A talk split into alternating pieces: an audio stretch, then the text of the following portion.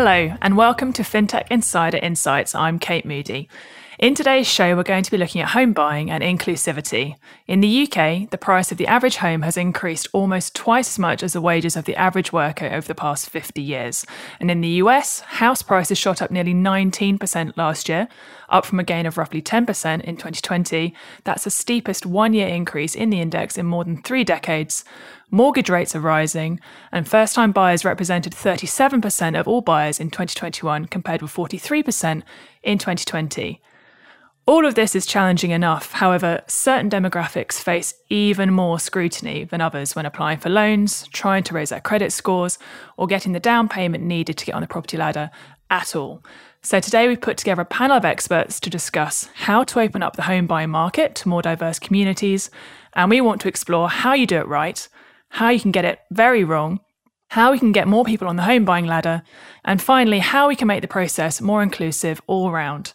We'll discuss all this and more in today's show. But first, a few brief messages. Don't go anywhere. Does your product or service work for everybody? Are you unconsciously alienating some of your audience? Packed with all the handy tips and actionable insight, our brand new inclusive design report has all of the information you need to embed a truly representative mindset in your organization. Head to 11fs.com forward slash inclusive dash design and download it today.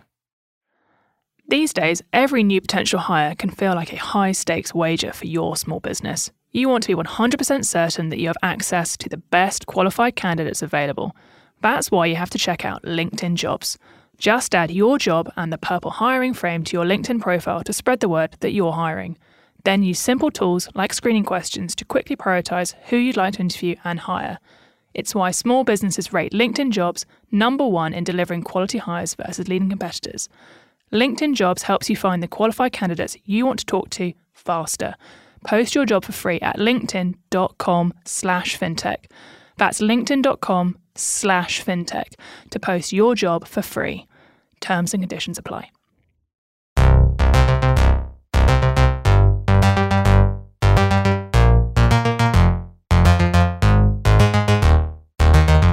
Brilliant. Let's get started. As always, I'm joined by a panel of amazing guests who can shed some light on this topic. So, first off, we have a FinTech Insider debut for Laura Arce, SVP of Unidos US.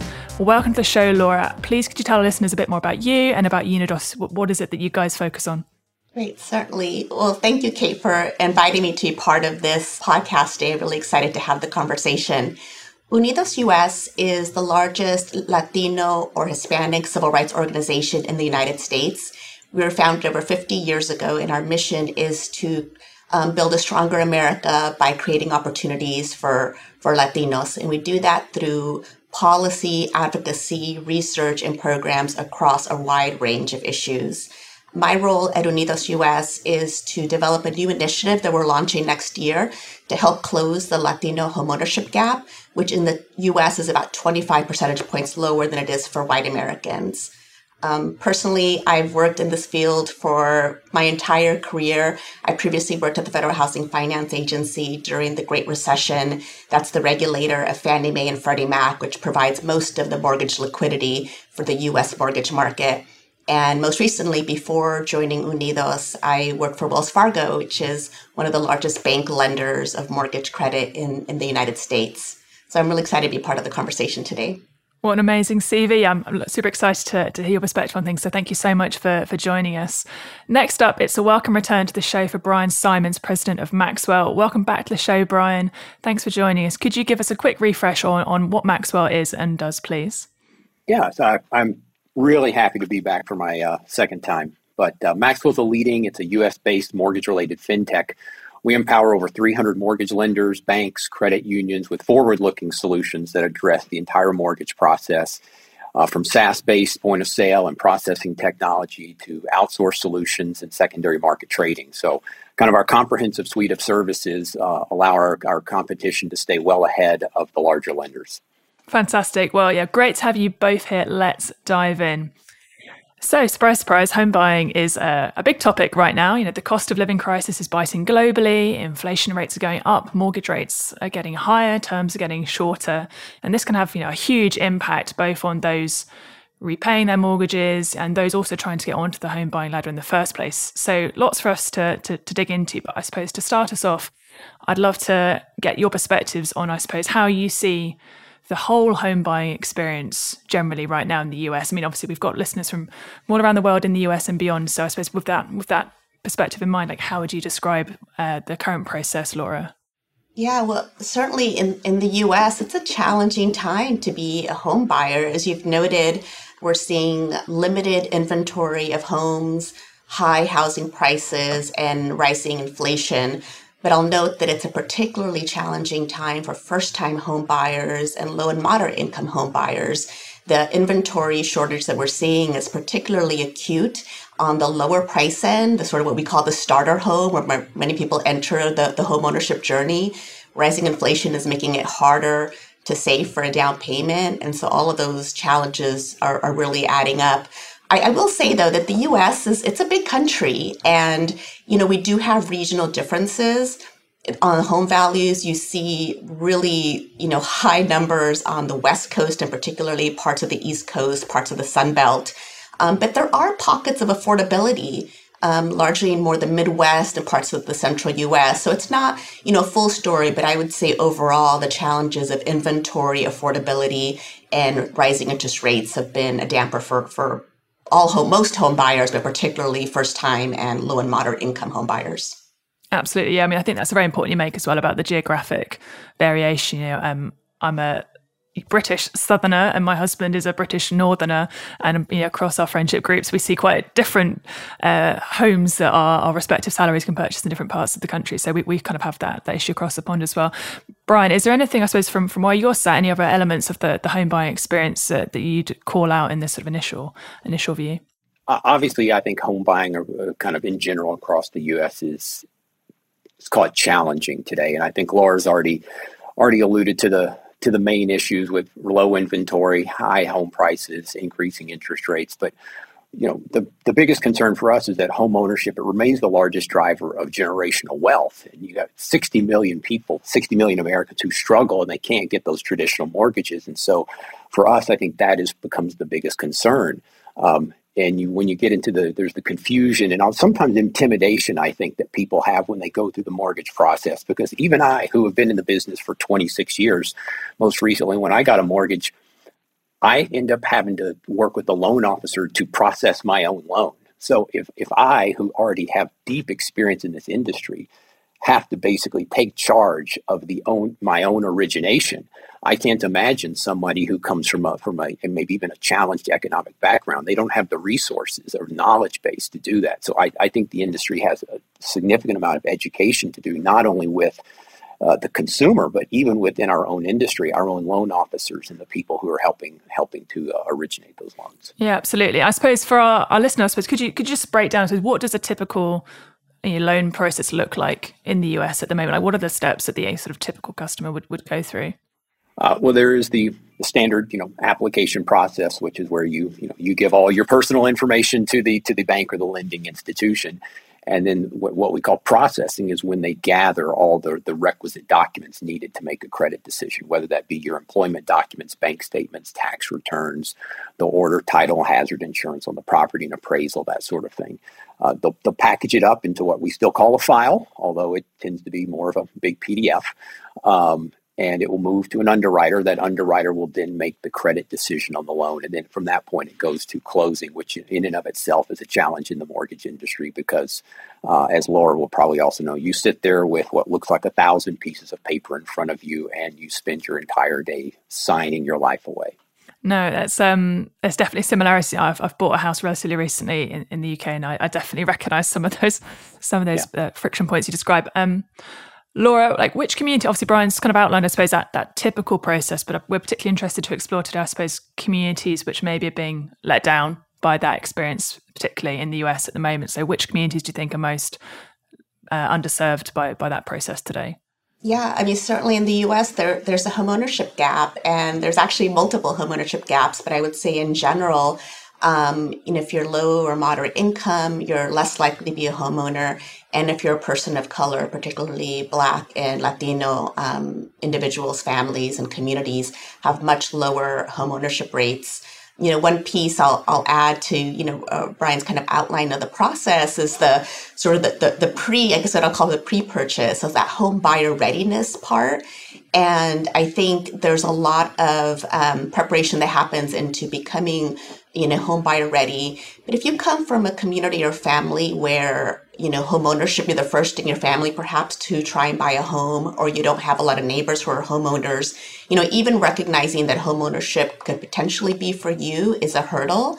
And understanding what it really takes, I think there's still a lot of, um, you know, myths in, in what it takes to become a homeowner. Like the classic example is there's a big part of the population that still believes you need 20% down payment to become a home buyer. And in, you know, today's, you know, credit environment, I mean, we can certainly find um, low down payment products, certainly in 10%, and even in some cases 3% down payment. And so the, the barrier entry, I think sometimes the perception and the reality is there's not always a mismatch. And if you're coming from a community where you don't have a lot of um, trusted advisors who can advise you on the process and what it really takes, that that can be a challenge.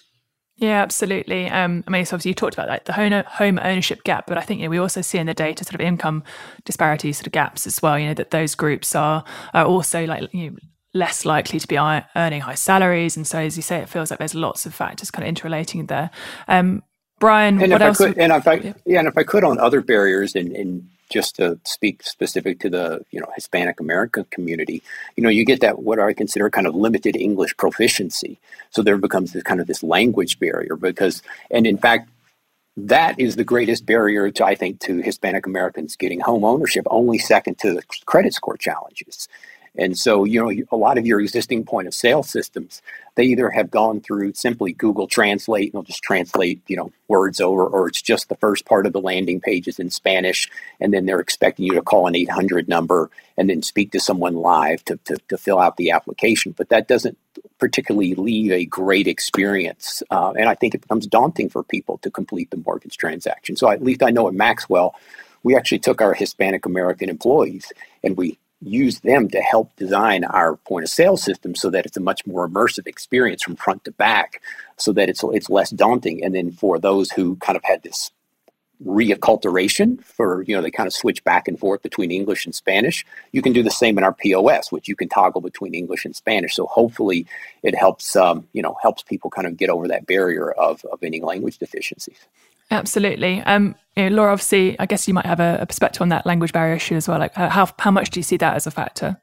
Yeah, no, it, it, it, certainly is. But, you know, let's, you know, recognize that I think even for those of us who are native English speakers, as you know, right outline, you have all these documentations, a lot of technical and legal terms of what you're signing. So, I mean, I think, you know, for me, I think, um, you know, education, homebuyer counseling are really useful and important, particularly for first time homebuyers.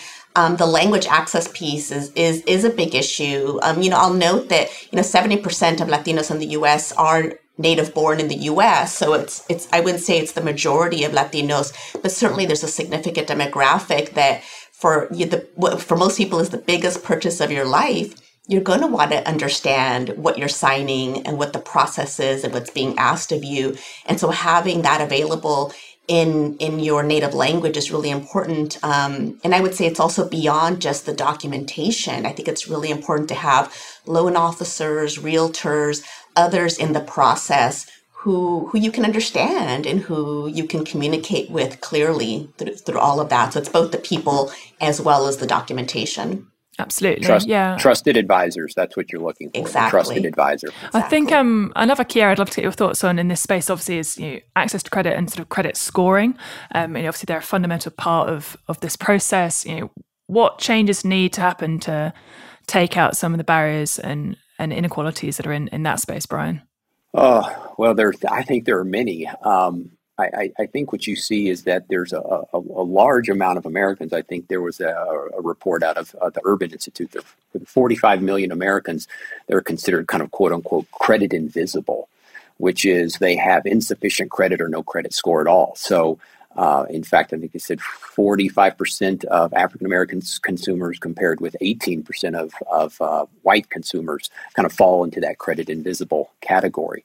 And I think part of that is um, in many in many communities there's there's a lack of access to banking, uh, so they they can't they don't. In fact, there's an under probably a whole underbanked population, so they really can't establish a credit score. So then you need to start looking at alternative ways to capture credit, which is uh, paying your cell phone or mobile bill on time, uh, rent rent payments.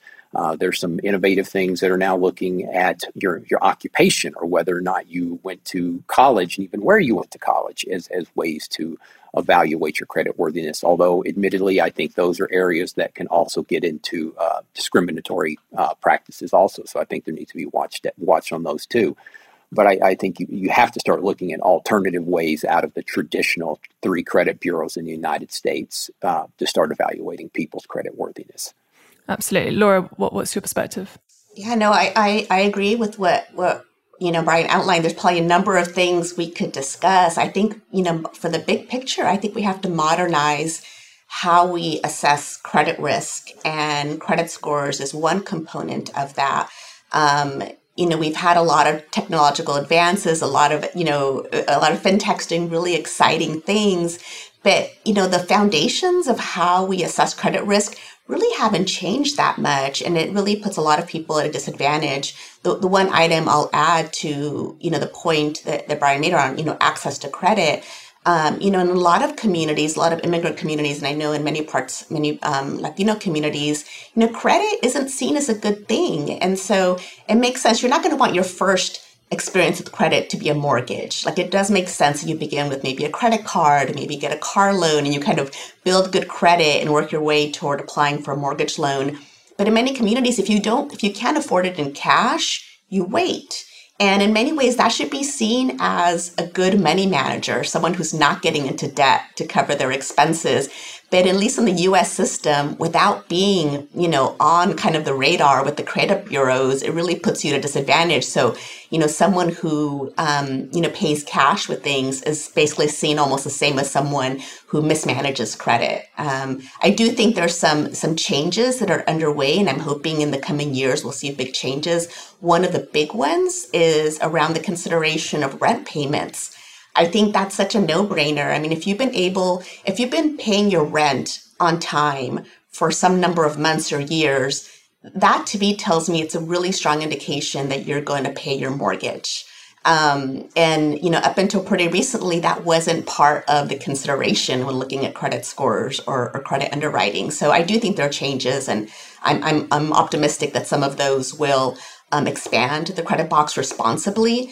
Um, but but there are dangers, as, as, as Brian alluded to, and so we have to be careful that we're not embedding some of the more um, you know biased um, practices in in these uh, algorithms and these systems.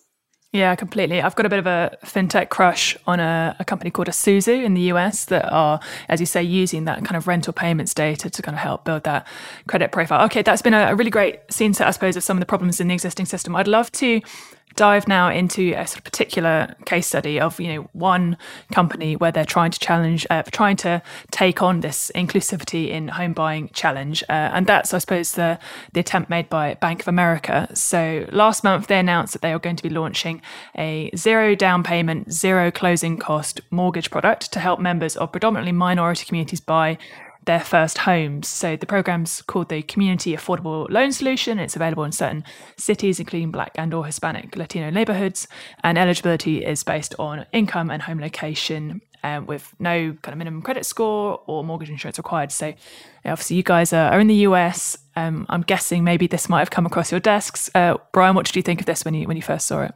I'll be clear, this I'll, I'll speak for me and not Maxwell. I have no problem with this, right? I, I, I, I do. And I, and I know there's been a lot of criticism uh, of, of the program. I think most of that criticism comes from in today's society, we, we kind of base our opinions off uh, tweets and headlines, right? So I think most people saw the, the, the, the headline and made a very critical judgment of the, of the program. Uh, but I think if you actually read deeply in the program, while it is um, uh, you know, probably going to be more impactful for your communities of color. Um, it's not designed specifically for the communities of color or or or uh, your your dis- it's really designed for anyone who is disenfranchised from from the economy as a whole, right? So I I am all supportive of that because at, at I am a believer of the old adage that you know a rising tide lifts all boats.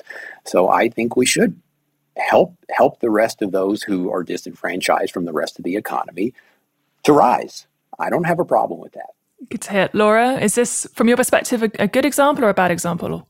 You know, I, I, you know, it's, it's, it's things usually aren't so like clear cut, good or bad. I'll say that, you know, a big picture, I, I think it's really great what, what B of A is doing. I mean, you noted the terms, uh, no down payment, no cl- closing costs, no minimum credit score, um, looking at alternative credit like utilities and rate payment. I mean, those are all really big obstacles for a lot of folks who are trying to become homeowners for the first time. And so I think it's great that you know B of A is in is stepping out to to address those challenges very directly. You know, for me, um, the two concerns, and they're not really, I wouldn't even say they're, they're concerns, but the kind of two missed opportunities. First is it's a very limited program. I think it's available in like five markets. And so in terms of the reach of it, um, and maybe the, maybe they're testing it first in those markets, and maybe if they do well, they'll expand over time. But you know, I would love to see a much bigger impact on that. And and the second piece that maybe is a little more of a controversial, you know, perspective is that you know the the program targets um, communities of color in those five markets, not people of color. And so there is concern around gentrification that, you know, others will move into these communities to be able to take advantage of these really great terms. And at the end of the day, who's really benefiting it? Um, you know, I don't want to get too too wonky, but the program is um, developed under a, a, program called Special Purpose Credit Program, which is um, part of the Equal Credit Opportunity Act that's you know regulated by by um, financial regulators. And what the Special Purpose Credit Program allows is that a, a lender may target a community that's been underserved and develop terms, marketing. Um, you know special terms for for those underserved populations without um, concern that they're going to run afoul of fair lending laws. Um, so you know I think B of A could have taken a a more proactive step and targeted um, people of color, which is where the big homeownership gap is. Um, but they chose to focus more on communities because I think that's a little more um, it's a little more acceptable, I think, in the general population. Um, but there is some risk there that who at the end of the day is going to really benefit from this program. Absolutely. And I suppose, yeah, it's, it's a, an interesting question, I suppose, is how can you avoid products that are designed with a specific audience or community in mind? Like, how do you stop them being exploited by communities or people that don't really need them per se? Do you have any thoughts on that? Well, I, I, mean, I would point back to the Special Purpose Credit Program, which has been around for a long time. It's been historically underused, but in the last couple of years, regulators have made an effort to um, issue some clarifying clarifying regulations and guidance on sort of what's allowed and what's permitted. I think historically, a lot of lenders had some discomfort in targeting certain populations and then being you know accused of you know fair health fair lending violations. And i think you know when you have unclear regulations i think that's a fair concern. Um, but i think what we've seen in the last couple of years there's been more of an of an opening from you know regulators in the us for lenders to offer these types of products. And we're beginning to see it. I mean b of a is one of the most recent examples but there are other banks that in the last year have launched similar types of initiatives, all slightly different with their terms. Um, and so I think that's a really great tool. I think sometimes, though, um, you know, lenders may still be a little hesitant, and maybe it's their legal teams to to use the full parameters of the program. They still might kind of keep it a little bit smaller just to be sure that they're not crossing any lines. Okay, yeah, absolutely. Brian, do you have any any thoughts? Yeah, and and I, Laura already mentioned it that I know there seems to be concern where where people look at you know particularly targeting a group. Um, but I'd like to remind folks that we, we we already have that in our industry, right? We we have loans that are already specifically targeted to to veterans, for example, or specifically targeted to rural housing and, and agriculture. So targeting already exists. I think I think people tend to get agitated when all of a sudden it begins to target an underserved group of people. I think, and I'll try to keep it as apolitical as possible. So maybe I should just leave it at that. I think that that was very well said, Brian. I think one of the other angles I saw in this that I thought was interesting was you know that there was some, I think, you know, I don't know how widespread, but there was some distrust as well from from the black community uh, themselves about you know why are they being targeted by this product? You know, is it right that they're having a product that's kind of specially created for them rather than just being having you know, access to existing products broadened? Um, so I suppose, yeah, did you guys see much of that? Like, how how do you think we could build trust for, for communities in these types of products that they're not sort of being given something that's separate from what everyone else can experience and they may be sort of inferior in some way?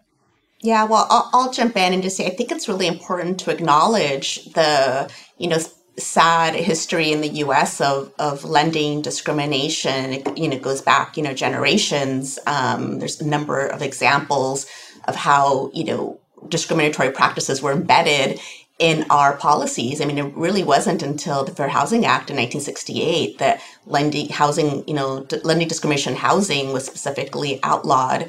Um, and then you have more recent examples during the foreclosure crisis in the US. Um, there are a lot of examples of Black and Latino neighborhoods and communities being targeted by predatory loan products. And you saw a, a disproportionate loss of both homeownership and wealth in Black and Latino communities. And so, you know, I think it's important that from long time history as well as more recent history, there are a lot of examples and, and, and reasons why I think it's it's not unreasonable for certain populations and communities to distrust our financial system. Um, you know, but I think I think building that trust is really important. I mean, Latinos are 19% of the population. Um, African American community is about 12% of the population in the U.S. So you have nearly a third of the country is Latino or Black, and you can't have a third of the economy mistrusting our financial mainstream. I mean, there, there's a lot of um, you know reasons for that just for the health of our national economy so i think when you're thinking about products or practices where you're trying to in a positive way target historically underserved communities it's really important that you engage with those communities directly really look at the data but also talk with folks to understand what are the gaps what are the reasons um, and I think it's also important to have some transparency. And so all of these great products like Bank of America, for example, you know, this new product we just talked about, I hope that they and other lenders, as they unveil these types of products, that they are transparent with their data. They tell us how many loans that they actually do, who do they do them, you know, who do they provide those loans to, and how do those loans perform over time? And if it didn't work as well as you intended, how are you going to tweak it? Like what what are the reasons? And if it's working really well, how is it going to be expanded and replicated? Um, so I think both engaging really directly with the community, but also being transparent on on the progress that you're making are, are key ways to to build that trust. Yeah, absolutely. Um, Brian, I suppose I think yeah, what, what Laura's touching on is really important. This idea of like trying to build that engagement with a community. So, you know, what happens when you try and build an inclusive product without actually consulting the, the people that you're targeting? It'll fail. it's pretty. It's pretty simple. It, it, it, I think it will. It will fail. Um, I, I actually, and this this is why I think our, our internet browsers clearly track us, right? Uh, so this this morning, popping up in my news feed was an article from uh, Forbes uh, about a bank in the Minneapolis area called Sunrise Bank, um, and it was specifically about how it serves its local community, which is a historically underserved immigrant community, the Hmong out of out of Southeast Asia.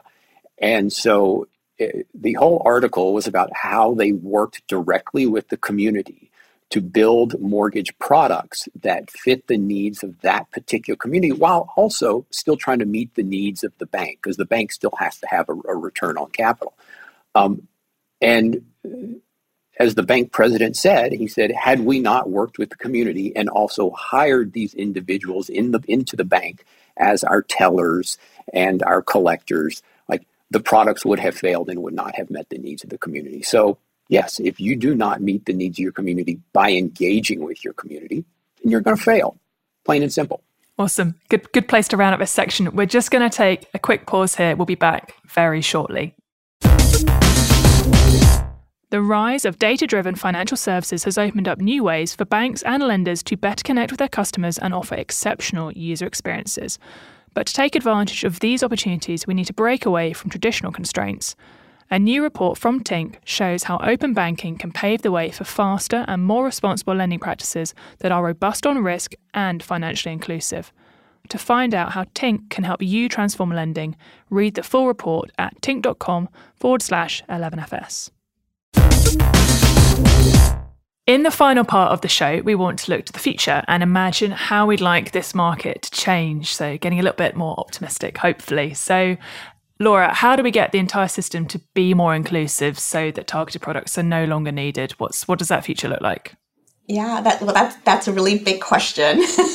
um, but you know, I I am an optimist, and I I do think there's a lot of promise in technology and um, advances and, and how we approach things. But I think you need both the, the technology and the platforms, the systems, as well as the the approach. And so I, I noted earlier around how I think we need to modernize how we assess credit risk you know i think we, we talked about the credit score example you know another one is even how we look at something like like income and you know, in the U.S., the the way you know mortgage credit risk is assessed, it really has a bias for someone who has been in the same job, W two earner, um, you know, for many many years. And our economy is changing more and more. People are self employed. You have people with multiple jobs, maybe in the gig economy, seasonal work. And, you know, I don't think our mortgage underwriting process has caught up with that. So I think there are a number of examples for modernizing it.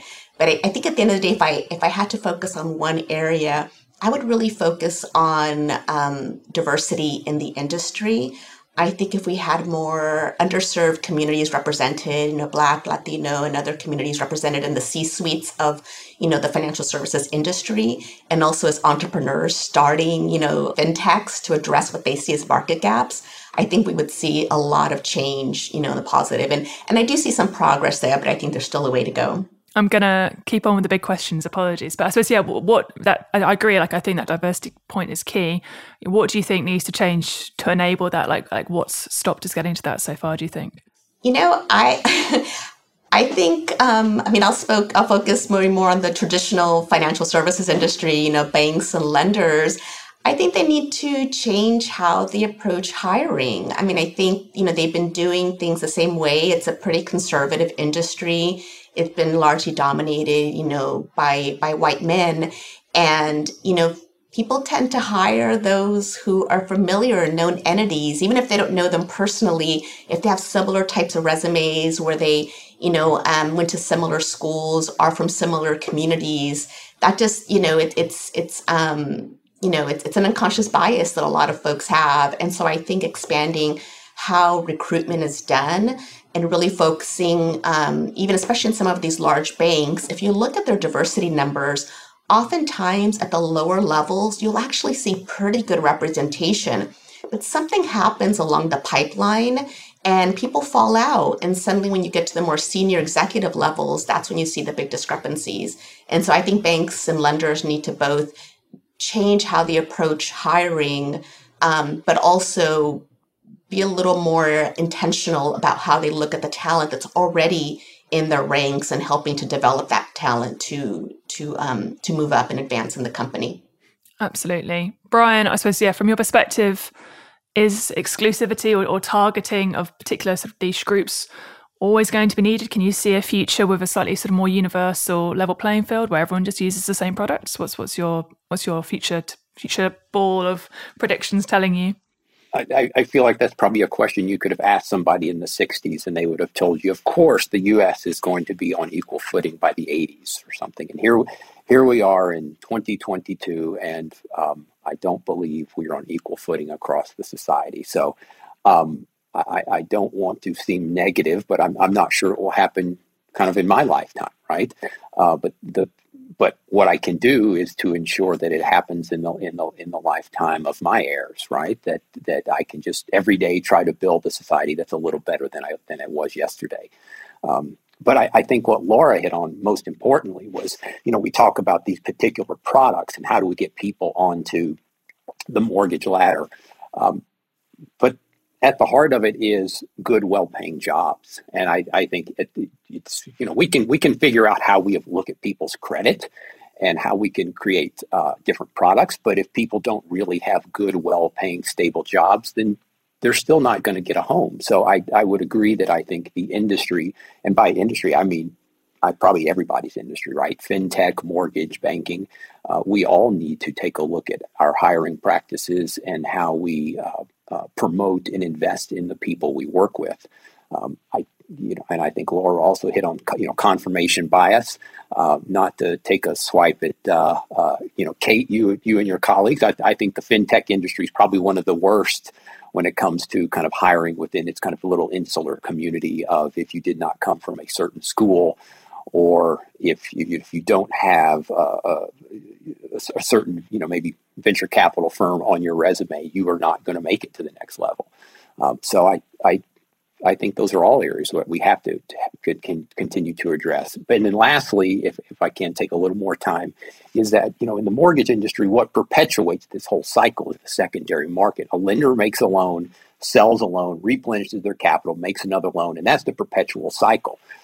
But right now, the secondary market is not buying loans kind of, of, of the, the type we're talking about today. So really, unless you change who wants to invest in these loans at the, at the end of the day, you're not going to originate enough of these type of loans to in, uh, uh, effectively impact the communities that they are meant to target.